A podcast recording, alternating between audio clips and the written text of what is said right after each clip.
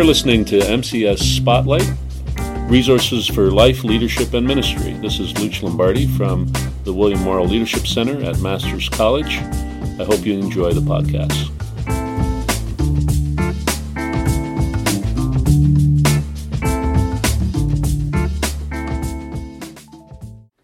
Hi, Peter Newman here for MCS Spotlight, and tonight I'm joined by Stephen Barkley. He's the senior pastor in Bracebridge of Wellington Street Pentecostal Church, and he's also an adjunct teacher for us, both online and on campus, and most recently he started teaching a course for us on practical theology, and Steve has sort of got me interested in this as he's talked about it, because I realized as he was talking that I have missed out on this whole field of theology that I thought maybe I knew something about, and realized quickly as he was talking that I didn't. So in the summer we had him come and actually talk with our faculty at our development day, and had a great discussion there. And so I've asked him just if he would talk about practical theology and what it is. And actually the course that you're teaching now to the students is called Theology Meets Life, Practical Theology. And so you're teaching our fourth years this whole area of practical theology. So first, let me just say welcome, Steve, and thanks for being with us. Oh, thanks for the invite. Yeah. And I guess maybe our audience will think this too, when I first thought of practical theology, I guess I thought more along the lines of applied theology. So we've done our theology work, we've done our Bible exegesis, and then we've sort of systematized some things. And now that we've resolved all of that stuff, we've got all our doctrinal statements down. Now we're going to apply it. So we do a course on homiletics. Now, how do I preach this stuff from the Bible or these theology points? We're going to talk about counseling, and we're going to get, or at least, pastoral care and these things. And so we sort of apply what we've learned, but it's somewhat disconnected from the theology piece. It is more about how-to stuff. But as we talked before the summer and then in the summer, and you were talking about the program that you're in doing practical theology, really what came to light is, no, there's something far more in depth here when it comes to the application and practice of being a Christian and integrating theology. There's something more heady in this and thoughtful in this. And so if practical theology is not simply applied theology, can you tell us what practical theology is, what you've learned about this, what you're teaching our students about this? How would you describe it to them? What is practical theology? Well, the first thing to say is that practical theology is a very broad area of study. And it seems like every person who does practical theology creates their own definitions and their own emphases on what's important to them. Okay. So historically speaking, applied theology has traditionally been part of practical theology. Okay. But for the last few decades, especially probably since the 70s and 80s, it's taken on a more nuanced form.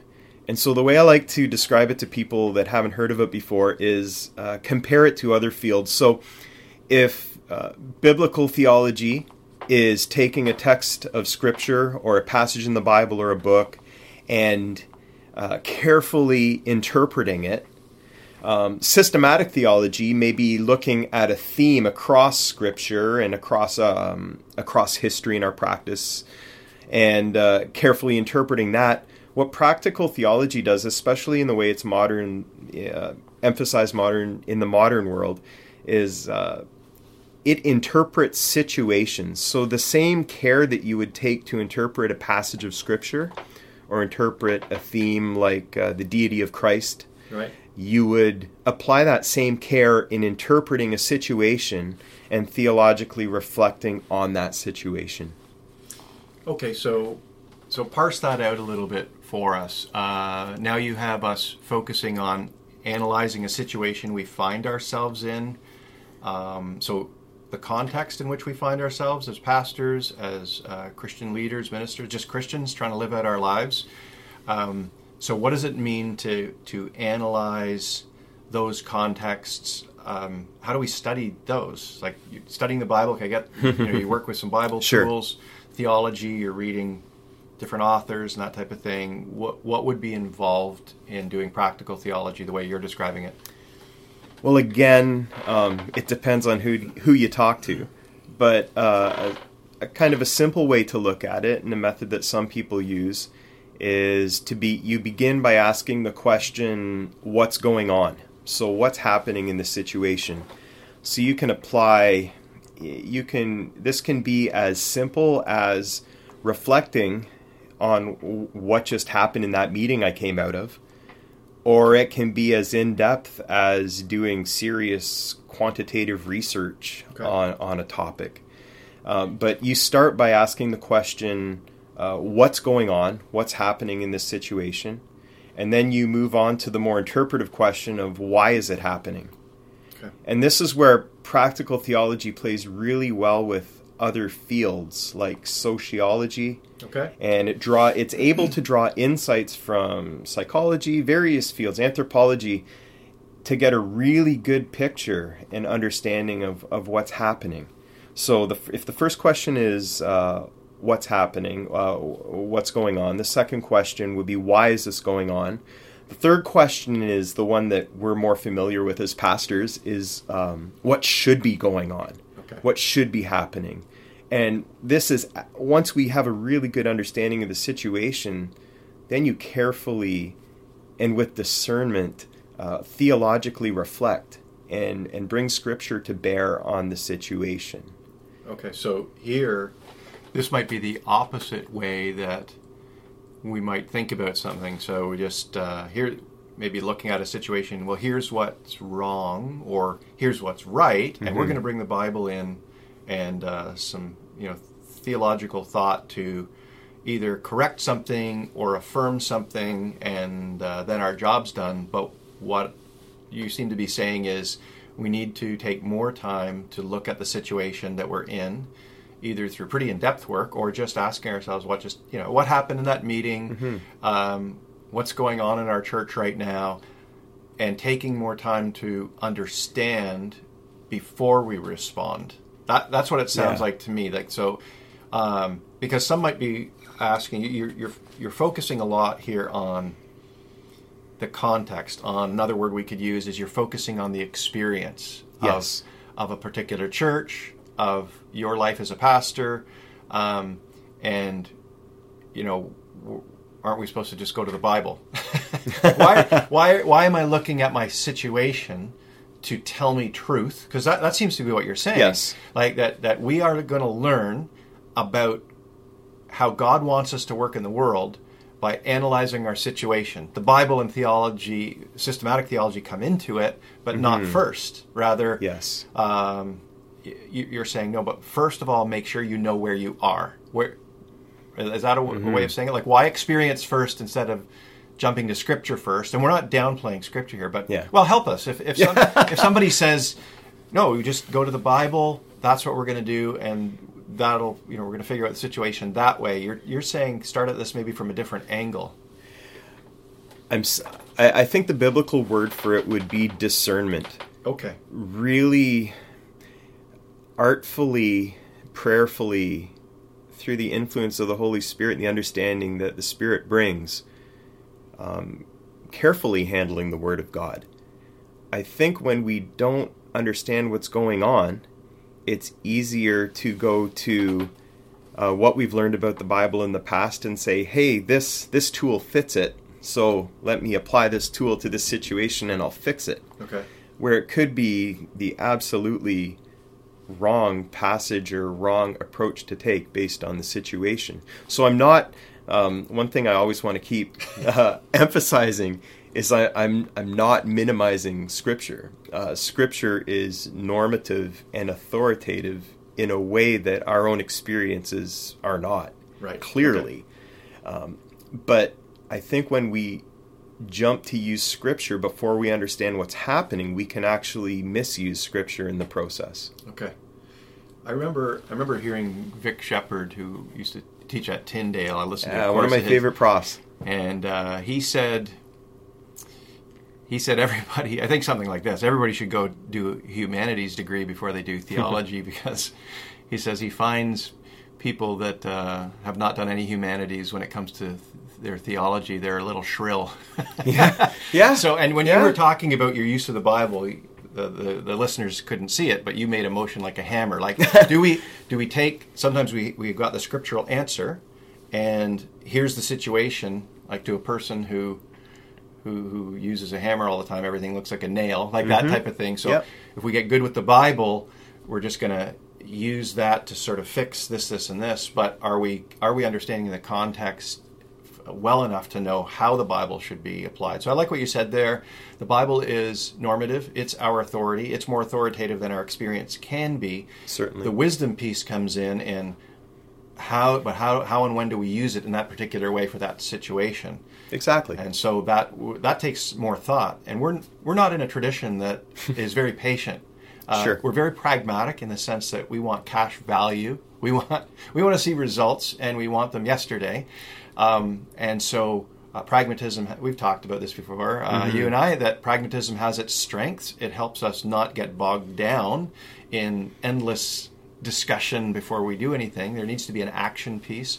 But sometimes there is also this pragmatic piece that gets ahead of itself. Mm-hmm. This seems to get me the result I think I need, therefore we will now change our structure in our church to be this, or we'll chase after this particular type of ministry model or whatever the case is, and that might be good, it might be bad. Have we taken enough time to actually process what's going on there? And that seems to be what you're asking, you're suggesting to us here. Yeah, I think it's practical theology recognizes that at the core of all of our Christian practices, the things that we do as believers, there's, well, you could call it a theory or a theology or a reason behind it. We have reasons for the things that we do as Christians.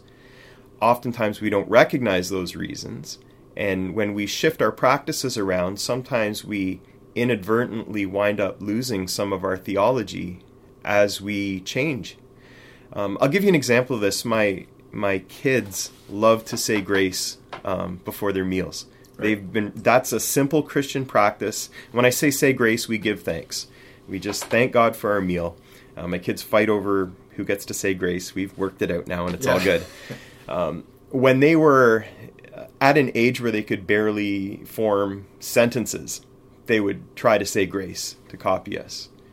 And it was a practice. Now, they could not articulate at a young age that they are indebted to the ongoing Creator God for daily sustenance and for life and gratitude. They couldn't express those things, but as they grew up, those beliefs were embedded in that practice. So they grew up believing that just because of the practice that they were engaged in.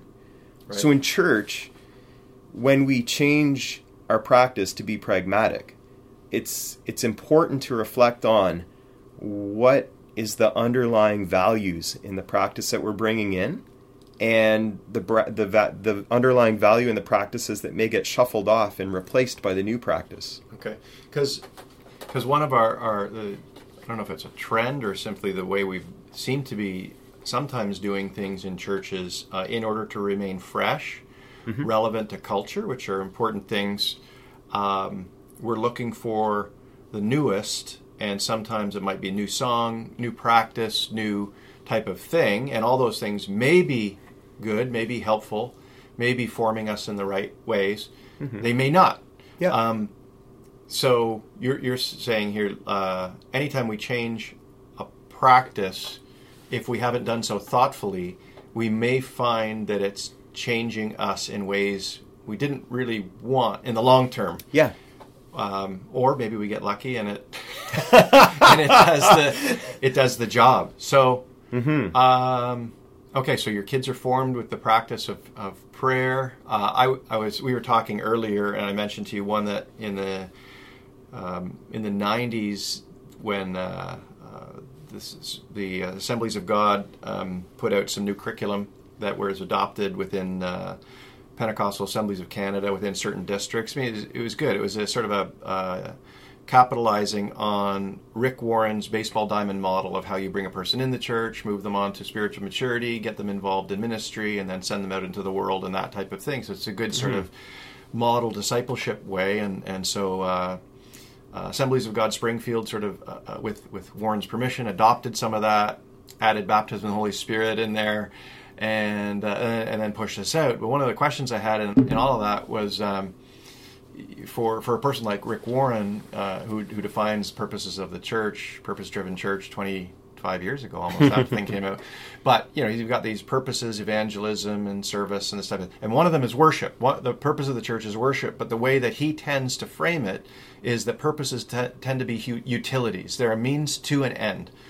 And I thought at the time, I'm a youth pastor in a church, and I'm thinking, can we simply take a model, a non-Pentecostal model, and plunk it down in the middle of a Pentecostal church and say, but don't worry, we've added spirit baptism in here, and expect worship in this case? That was my main thought. Mm-hmm. Can we expect worship to remain the same? Because from my reading and study, a lot of Pentecostalism, almost the heart of it in some ways, is focused on this worship experience. You come to meet with God, and worship isn't so much a means, a utility. It's not a utility. It's not a means to an end. You get with God because you're going, and you with other people, with other Christians, because you're going to meet with God. It's almost an end to itself.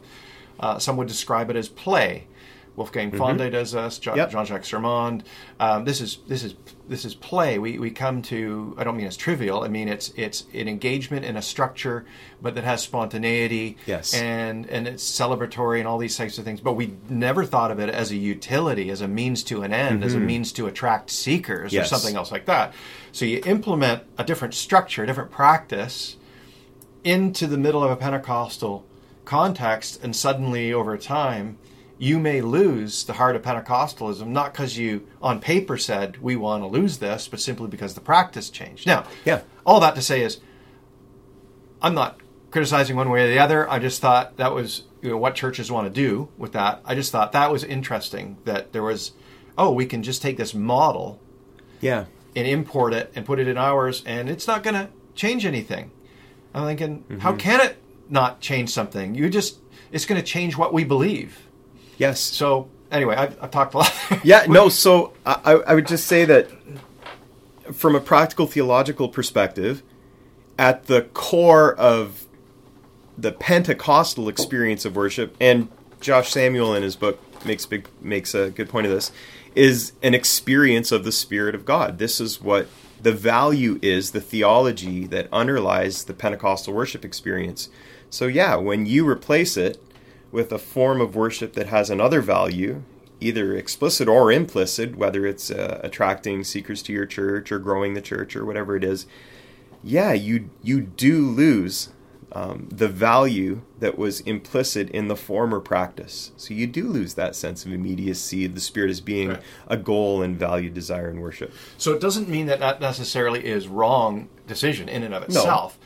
It's just that we need to think about, do we want to go down this road? Because this is where this is going to lead us. And I just had the hunch back then that I thought, I don't know if those questions... Now, maybe the questions were being asked, but by the publishers, I don't know. But I don't think it was being asked as we as churches, and I did too. We just took this curriculum and said, how can we implement this? And in different ways. I mean, it didn't change everything, but it was sort of like, we are recommending this. I thought, but this is going to take us somewhere. Do we know where it's going to take us? Yeah. So, okay, so we need some examples here because we've been pretty abstract. All right. And you did give us the good practical example of your kids, but let's ask this. How would you implement this practical theology process? Like, what are some examples you might give your students that will help put some rubber to the road on this?